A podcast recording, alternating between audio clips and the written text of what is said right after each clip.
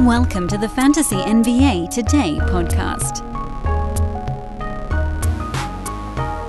We got data, people. That's what you come for. Or maybe you don't, I don't know. Come for the data, stay for the dumb dad jokes. That's how we roll here on Fantasy NBA today. What's happening, everybody? It's the hell day is Thursday. It's Thursday. We got one more this week after this one. Whew, deep breath. Deep breath. Yesterday's show was a conversation from me to me with me on handling this this uh, crush of injuries happening now in addition to protocol stuff and it was brought up on twitter and i'm an idiot because i never write down the very smart things that that people do say say to me sometimes uh, and the point was made that on yesterday's show i talked about how you could sort of just glaze over when your team gets crushed with injuries or you can get real cutthroat with it another option that was brought up was trading, which I didn't bring up on yesterday's show, and that's an oversight on my part. Uh, for a couple of reasons. Number one, the first thought that I had was, look, if if someone's injured for whatever it is, call it a two week injury. That's that's like the COVID number these days. By the time you find a trade partner and execute the trade, and then wait the annoying waiting period that most leagues have, you're probably halfway through the the time you got off. At that point, you might as well just glaze over for the other week. But if it's a longer term injury, someone like say a Bam Adebayo a few weeks back, although I guess the problem there is that, that there weren't many guys out when he got hurt. He was one of the first. But let's say that you lost Dame this last week, week ago or whatever the whenever this rest process started, and then rolled into the surgery. If you already had four guys out and Dame was your fifth, that's a spot where you're like, look, I think I probably have to trade this dude. I don't know what you're going to get for him right now. Probably not much, but that is another option on the table.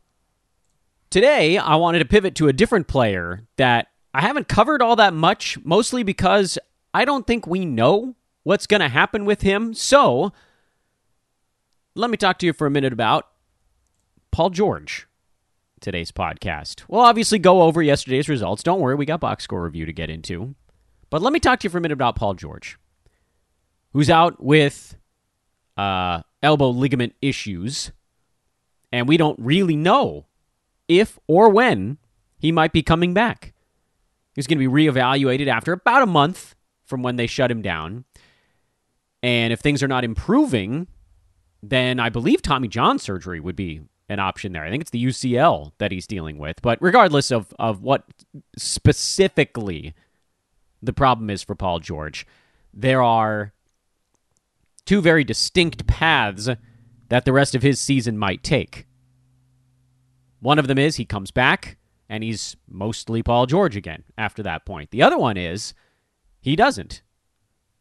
And you end up with next to nothing for someone you effectively used your first or turn pick on. So the only thing that I can say, at least on the injury front, is I don't really know. I don't know when he's coming back. I don't know if he's coming back. I'm not in the Clippers locker room. I'm not part of their athletic trainer team. We have no tea leaves to read because there have been no updates on him since he went down. The only thing we can do as NBA fans, as fantasy analysts, is to look at the standings and try to make a guess of okay, well, how much will he want to come back? And I think the answer to that is a decent amount. There are a top nine in the Western Conference that, as of right now, are pretty safely making the playoffs in some capacity. It might be play in tournament level, which is where the Clippers are at. They are the front end of the play in tournament at the moment, but they're only a half game back of the Nuggets, game and a half back of the Mavericks, who seem, by the way, to be uh, maybe one click above some of those other teams now, along with the Lakers, the Wolves, are on the other side of the Clippers. There's a, a chunk of teams that are probably all going to be in the playoffs, and then it's kind of a matter of where they might be. The problem, of course, is that Paul George, the desire to return and make a playoff run, probably hinges at least a little bit on whether or not Kawhi Leonard is getting back to make a playoff uh, a playoff run. If he's getting close, you might see Paul George push a little harder, but does that mean that he needs to get back right away. Clippers are four and six in their last ten ball games. They've been relatively ugly, but they've managed to to squeeze out a handful of wins in that mix. And at the moment, that isn't moving them any closer to missing the playoffs. That is to say, all of the teams right now, and the Blazers at the at the moment are the ten seed. So if you look at the Kings in the eleven seed, who did just beat the Lakers yesterday, their game back at the Blazers, but they're four and a half back of the Wolves, five of the Lakers, five of the Clippers and they're four and six their last ten games. Spurs are two and eight. Pelicans have gained a game on some of these other teams, but they're still pretty far back. So even if Paul George, uh, whatever the reevaluation date might be, another week, two weeks, whatever the the timeline was allowing, the dude hasn't played. Dude hasn't played much basketball in the last little bit. Whatever it is, one week, two week, three weeks, it's probably still too early to know if Kawhi Leonard is going to get back for a playoff run and it's almost so early that the Clippers can probably look at their calendar and say, well, we could hold him out a little bit longer, and we'll probably still make the play in tournament at the very least. Paul George's last game was December 22nd. He only played two games after resting from the 6th to the 20th. So we're about three weeks into his shutdown, right? roughly, give or take. I think it's three weeks and a day. I think they were going to reevaluate him at about four week mark when the first report came out, maybe to be more like five. Whatever. If we're if we're really talking about next week or the week after that, Clippers are not going to be in jeopardy of falling behind the Kings and out of the play-in tournament in a week or two weeks even. Especially if they keep winning about half of their ball games. Kings are probably also going to win about half of their ball games. Something dramatic would have to happen for the Clippers to be in any kind of fear spot in the next 10 days. A month from now, yeah, they could be in a fear spot. If the Clippers go 4 and 6 for another 10 games, then 4 and 6 for another 10 games after that and you're like a month and change from this one, you know, they've gone 8 and 12. Let's say the Blazers have been middling I don't know, the Pelicans. Maybe the Pelicans make a move. They try to pick up some victories. They go 12 and 8. All of a sudden, which, I mean, I don't expect them to do it, but you never know. Kings could get hot. I doubt it. Spurs could get hot. I doubt. There's a lot of I doubt it's there. But let's say one of those teams has a slightly decent month and they go roughly 12 and 8 over a little over a month of, of basketball. All of a sudden, the Pelicans now would only be about a game and a half, roughly, back of the Clippers. So then there's a fear moment. Then it's like, okay, well, Paul, if you're coming back, we need you now. We can't be going four and six in our next 10. It needs to be six and four. Kawhi might still be a month away, but someone's got to keep us afloat. To that end, this, by the way, this is the, the deep tea leaf reading, tea leaf read that we're trying to do here. This might all be completely wrong, too. It's just to say, there's no harm in them holding him out a little bit longer if he's not quite right yet because they're not in any danger yet. And at the same time, it does buy them more time to figure out if Kawhi's coming back. If we wait another month on Paul George and the news on Kawhi is still he's a ways off, Clippers might just punt on this year. All that to say, there's probably like a 30% chance Paul George plays shortly after this first eval, probably a larger chance he doesn't. And I think the community at large, the way they feel about PG, reflects that fear. That the data just out there on the paper, which again, we're, we're guessing a little bit, but all the things we just talked about lead to a conclusion of why rush him? The standings don't say we need to rush. Kawhi says we don't need to rush his status. And presumably, he won't be 100% healthy in a week. I doubt it, at least. I'm sure he misses basketball, but this is a business decision, too. So, we did our four polls late last night. I threw them up before I went to bed, which is just the absolute worst time to do a poll overnight. But we got enough votes, I think, to where the sample size will be okay. On the head to head side, we got about 300 ish votes per poll. On the roto side, we got about 150 to 200 votes per poll. Yes, if I did it in the middle of the day, that number would have been higher. But you know what? I don't care. We got enough to go on. We're going to start on the Roto side because, as usual, Roto Games Cap leagues are easier to make a, a decision on. Generally, teams are okay with sitting on a guy. Because of that, it's usually harder to buy an injured player and easier to sell an injured player. So the first poll was for those that are trying to sell, trying to get rid of Paul George, what is the lowest ranked player you'd take back? And the largest result, I did the first two rounds, second two rounds, fifth round, and then anything outside of the, the fifth round. Uh, biggest result was actually third, fourth rounder, which is, I think, pretty reasonable. But that's roto players saying, I I need something decent back because squatting on this dude isn't that hard. Outside the top 60 actually got 30%. So a lot of folks are like, look, I'll take whatever at this point. 49 to 60, the fifth round was pretty small at 17%. And the first two rounds at 17% at a glance seems kind of small. But I think it's also worth comparing that to what we get on the head to head side. Head to head managers that are thinking about trading away Paul George, by and large, believe it or not, are looking for, I should say it's almost a little bit more evenly split. Although the third, fourth round ended up being the big one. That was about 40%. So even on head to head, folks are expecting a fourth rounder, third, fourth rounder.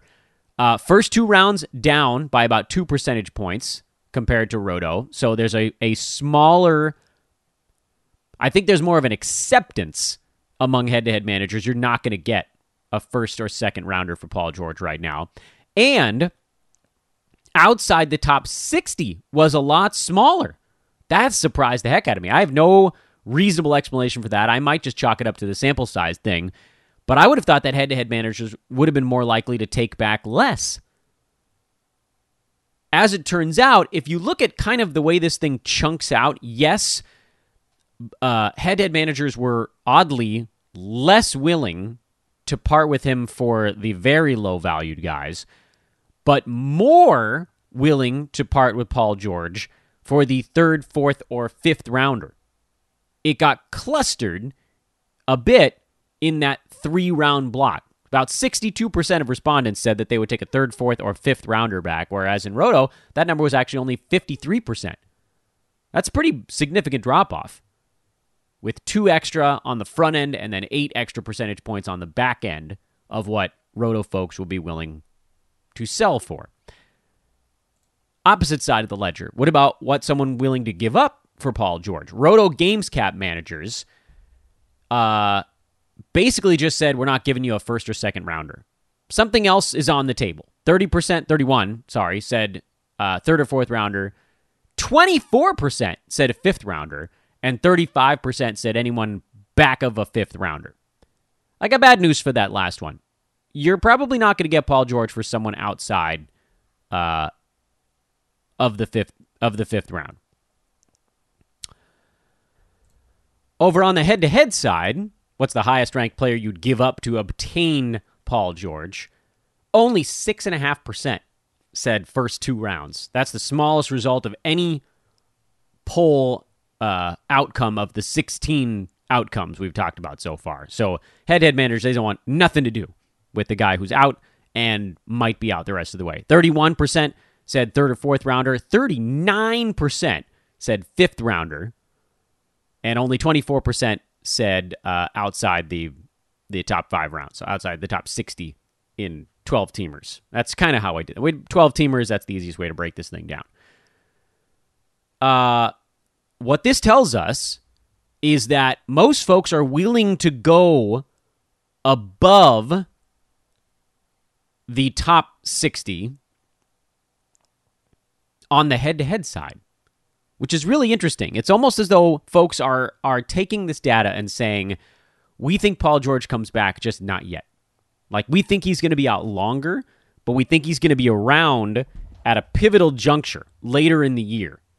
We'll give you a fifth rounder, which is odd because over on the Roto side, again, and, and I wonder if, you know, maybe the overnight Roto folks were feeling particularly irritated uh, the fact that 35, 35% said that outside the top 60 was the highest they'd go on the roto side. We're 24% on the head to head. Most head to head folks are willing to pay a little bit more. But once again, the head to head folks also said no way to going into that first two rounds. That's that's a consistent one. On the roto side, it was 10% considered the first two rounds. Head to head, six and a half. Really nobody. 10% is also quite small, but that's that's a, a, change that we expected. Now, if we really wanted to dig farther on this, we could break it down into smaller runs of numbers. Like, okay, we accept that no one's going to give up a first or second rounder, but where does it fall in between? Third and fourth round. Can we narrow it down a little bit tighter? Yeah, that's probably worth doing if we are really going to hone in on this thing. But I think what we can take away from looking, and this is where you want to compare the formats basically. Roto Games Cap, we learned that uh, folks that are selling on Paul George are basically expecting a third or fourth rounder back. Roto Games Cap folks that are attempting to purchase on Paul George are actually willing to go into that range. My guess would be more towards the back end. So that tells me if you're in a Roto Games Cap league and you want to move Paul George someone between 35 and 50 probably still gets it done. Roughly a third of the time. And if you went one round farther, if you add in that fifth round to the mix, then you're basically talking about a 53% of leagues have kind of agreed that the buy sell price for Paul George is a third, fourth, or fifth rounder, somewhere between 25 and 60. That's a big window. I get it you know, narrowing that down is something. It takes a little bit of time. But if you have, say, I don't know, looking at Gordon Hayward is number 53, that might get it done in some leagues. Do you need to go higher? Terry Rozier at 42, that would probably get it done. Desmond Bane, he's 43. There's might not maybe enough name value there. Jaylen Brown would get it done. DeAndre Ayton would probably get it done. I don't think I'd go higher than that on the buy side on the head to head side of the ledger, uh, those selling on Paul George are still expecting a third, roughly, or fourth rounder back. Those buying on Paul George are looking to spend closer to a fifth rounder. So it's head to head leagues where there's a little bit of a disconnect. You're going to have to come meet in the middle, head to head trade partners, at probably a fourth round valuation. So somewhere between 37 and 48. That's probably what it's going to take. You know, in a roto, there's a chance uh, it would cost a little bit more. You might need to go as high as, I don't know, OG at 37 or uh, Jonas Valanciunas at 33, DeMar DeRozan at 34. You might need to go a little higher on the roto side. Whereas head to head, some of the names I just dropped a minute ago, those are probably the guys you're looking at. Jaylen Brown is 46. That might be the perfect head to head match. And I get it. You're like, I want to trade for Paul George, but I only want to give up Evan Mobley. Or I only want to give up uh, Khris Middleton or Gordon Hayward. It might not be enough. Because as we just learned from these polls, those that are trading him away in head to head, or Roto, really, both are expecting third or fourth rounders to come back. The difference is that on the Roto side, those buying on Paul George are fully aware, like, yeah, we get it. You're going to want a third or fourth rounder back. We're going to try to sell you on a fourth rounder. And on head to head side, they're like, yeah, we know you want a third or fourth rounder, but we're giving you a fifth. So you better come down towards us or this ain't happening. All right. That's your Paul George breakdown. 19 minutes on Paul George. What a weird way to start a podcast. Uh, hey, everybody. Welcome to Fantasy NBA Today. I'm your host, Dan Besbris. You can follow me on Twitter at Dan Besbris. And uh, not that it matters at all, but um, I hit 9,300 Twitter follows today. And saying the number out loud is a perfect way to guarantee that you lose five followers. It, it happens without fail every single time. But hey, if you want to be part of the fun, would love to have you. I've become weirdly addicted to it. It was not by design. That's what I always say about my becoming a guy who wears hats. I never wanted to be a hat guy, but then male pattern baldness happened, and here we are. I never meant to be the Twitter guy. Um, and yet now I'm a Twitter guy. Whatever. Hey, while you're floating around across the interwebs and you're following me on Twitter, you should also follow Ethos Fantasy BK, the single greatest fantasy NBA news feed on planet freaking Earth. I've noticed that a lot of you have actually taken my advice and done it, and I know you're better fantasy players for it. Also, this is a big week for ExpressVPN and our partnership with them. Make sure to check out expressvpn.com forward slash hoopball and protect your privacy, as they say. Protect it. Because look, here's the thing you need a VPN. One, protect your information from your ISP because they're selling it. Two, if you ever use a wireless network that's not your own house, hackers can infiltrate and sell your information for up to $1,000 a pop. Just personal info on the dark web. All you got to do is sign on a Wi Fi network at a hotel. That's a place you need a VPN. You need a VPN if you're trying to watch streaming services so folks don't know exactly what you're streaming and you can be in different locations. Using the internet without ExpressVPN is like leaving the keys to your car in the middle, just sitting there on the console while you walk into an AM PM. You wouldn't do that. You'd take them with you. Why don't we do that on the internet? I really don't know. ExpressVPN.com slash hoopball is the special URL. Make sure to use that when you sign up for a year, the yearly membership. You get three extra months. So it's 15 months for the price of 12 only at expressvpn.com slash hoopball. Make sure to use that special URL to get the bonus. And a big thank you to those guys for setting us up with an ExpressVPN account here at Hoopball as well. I have used it, and I feel safer and happier because of it. Some results. By the way, there's been a really big push for us to talk about stashing more. I think the trade deadline being within that one month window, that's the moment. Uh, we'll try to set up a few shows on that on those topics for next week. I know we did a little bit with Adam Tuesday, and uh, we'll get some more of those going next week. One of our buddies, uh, Jonas Nader, is a big time stash monster. So I'll try to get him on the pod. I'm sure he's got a few tricks up his sleeve. As far as yesterday goes, a uh, medium big Wednesday, nine game card. Boston at Indiana. Uh, no Marcus Smart. Dennis Schroeder did his thing. That's what happens when one of the main three guys for the Celtics is out. I don't trust Schroeder in a Roto Games cap. I know he had a good ball game here, good shooting. That was a big part of it. Hit some three pointers. He's more of a schedule stream. Oh, Indiana. Malcolm Brogdon came back, played 17 minutes, and left with a sore Achilles again. I don't know if he's playing again this season, guys. I, I don't. I'm a little doom and gloom there. I get it. Maybe I shouldn't be, but to try repeatedly to come back from this thing and it's just not happening.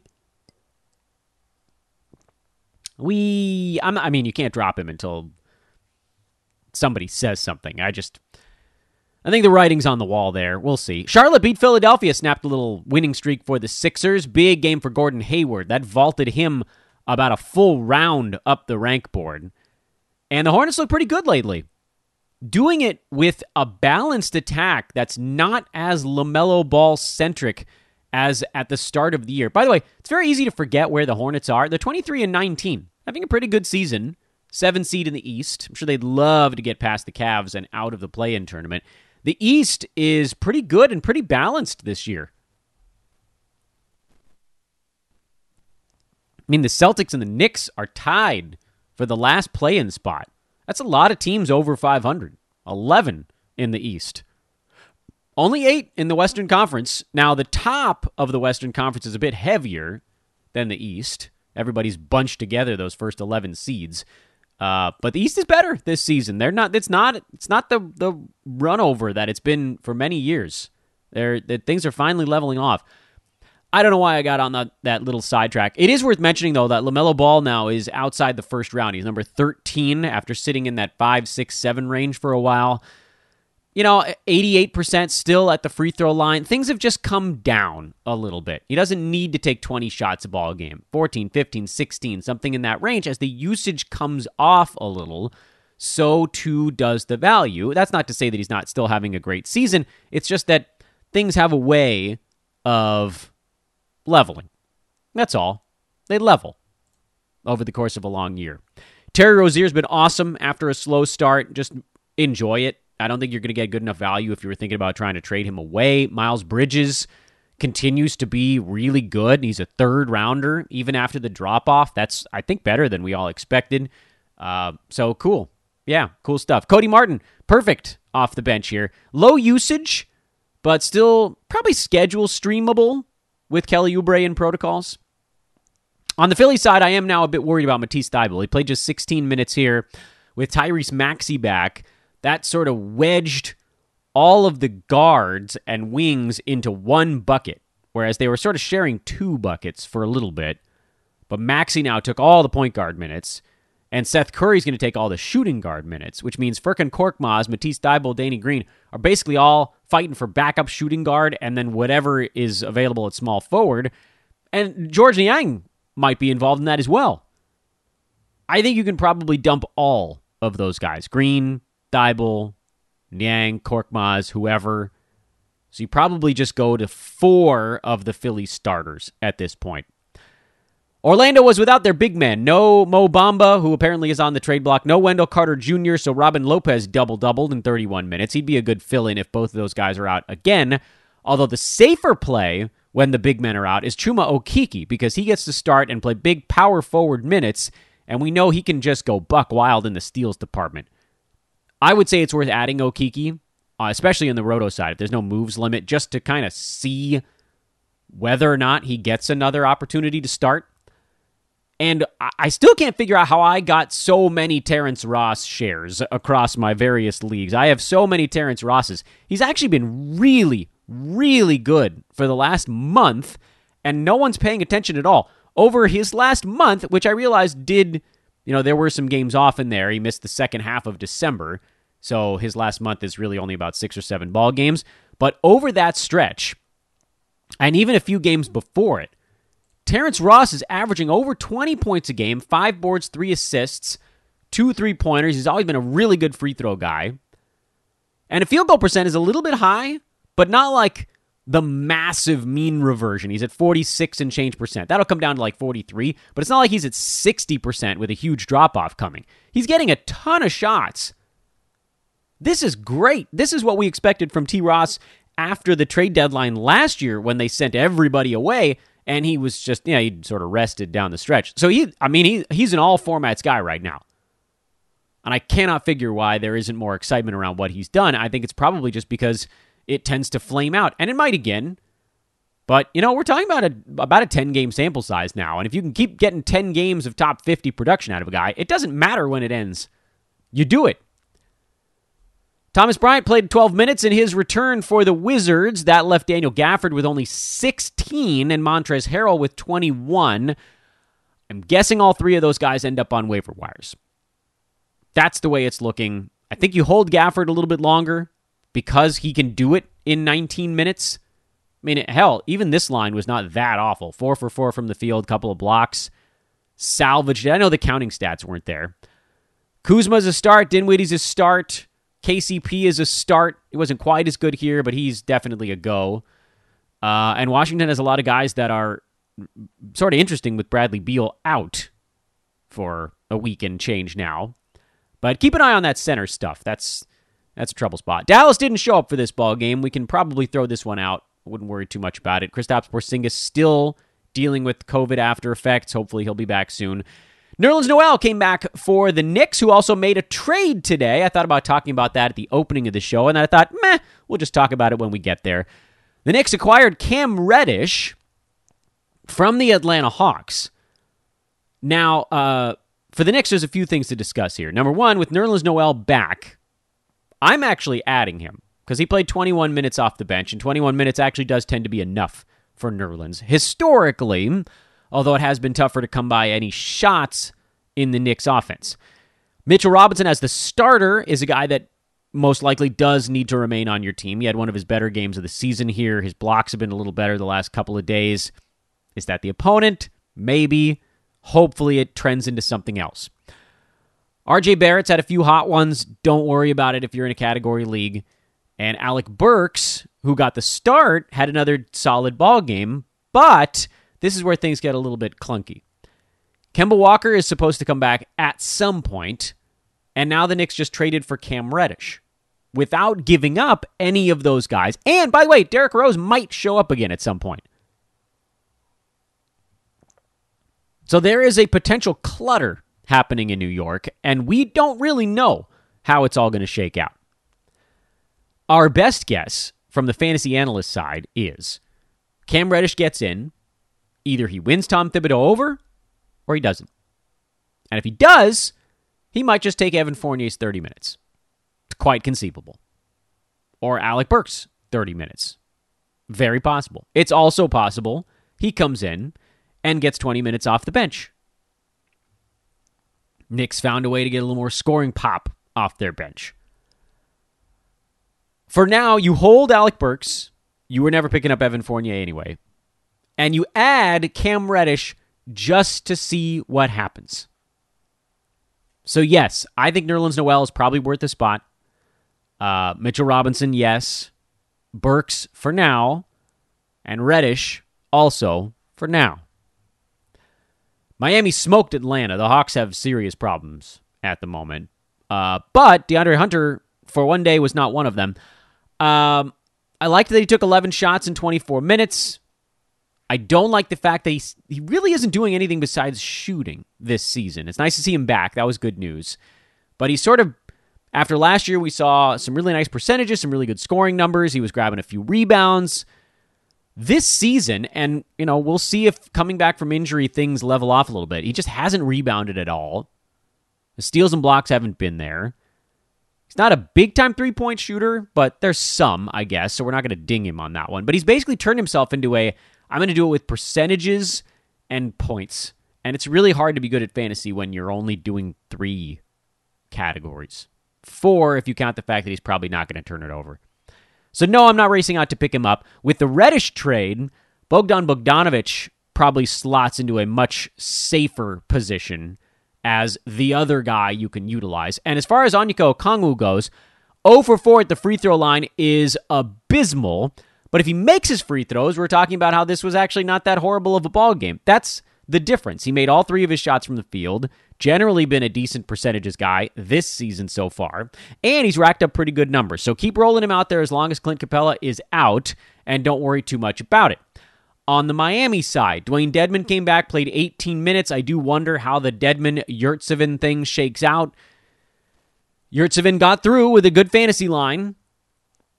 But every time you start either of those guys right now, you're kind of rolling the dice that the roles aren't going to shift, and they very well might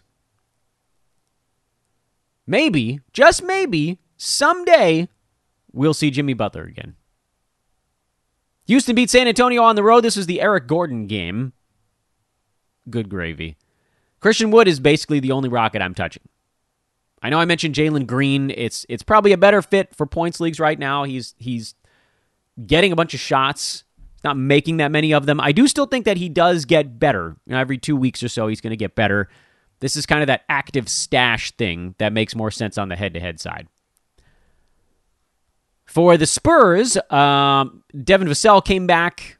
If he ramps up into a starter spot, that'd be swell. Swell Vassell.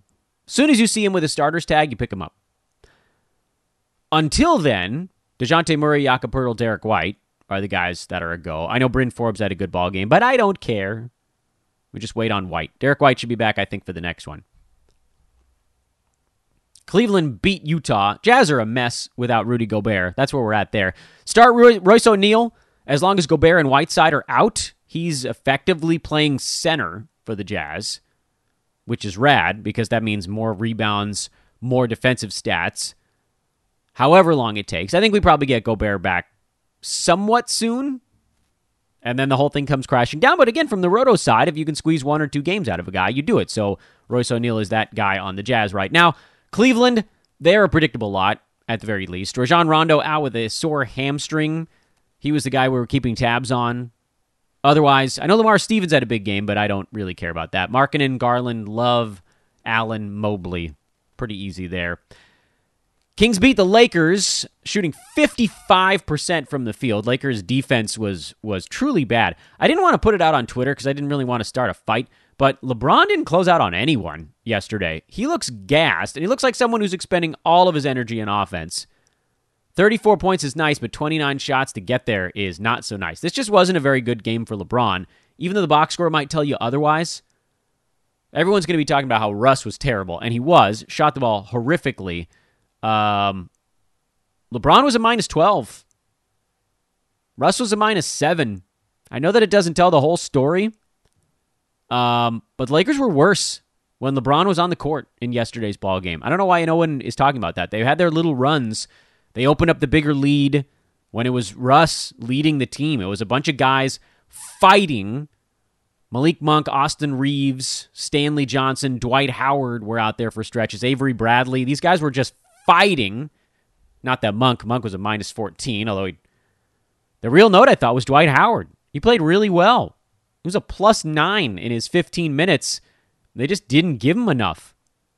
I thought the Lakers played their hand kind of dumb. That falls on Frank Vogel. He should have seen what I could see. I'm an idiot, and I saw it on TV. I was like, look, these guys are not fighting. Half the team isn't fighting right now. Dwight Howard was fighting. Get someone out there who's gonna gonna battle. Austin Reaves was battling.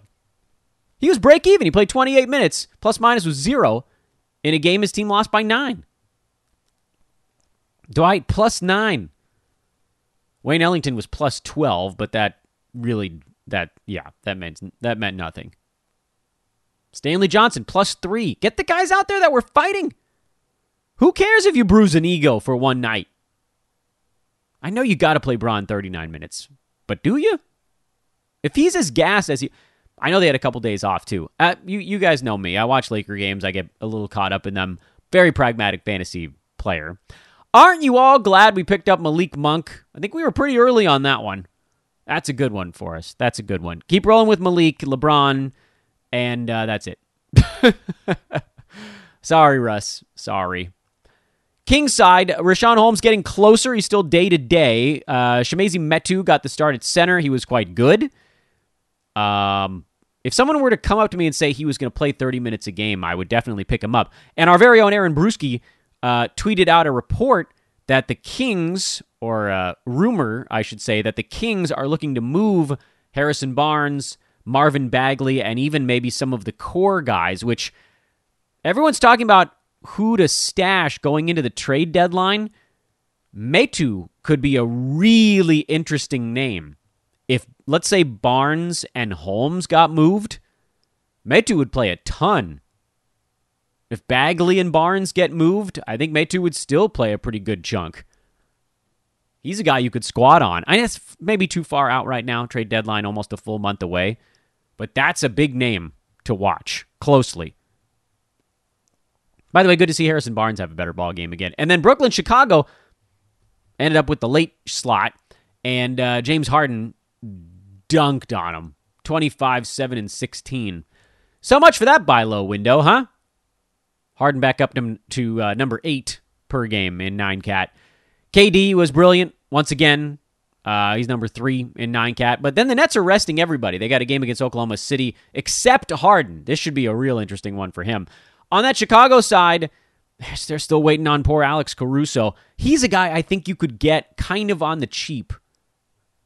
Someone mentioned that he got dropped. I think I talked about it on Twitter. Caruso got dropped. If Caruso got dropped, you pick him up. If he didn't get dropped, go see if you can get him for I don't know, like Andrew Wiggins, Buddy Hield, guys in that 95 to 105 range. Lauri Markkanen, Herb Jones. People have been gushing over Herb. Tyler Herro, who's been obviously a lot better with no Jimmy Butler. That's a bet that Butler somehow plays along the way. Probably not going to get him. Jordan Poole's been trending down. Will Barton, I'd throw Will Barton at Alex Caruso. Franz Wagner, although he might get better in the second half. That one, maybe throw that one out.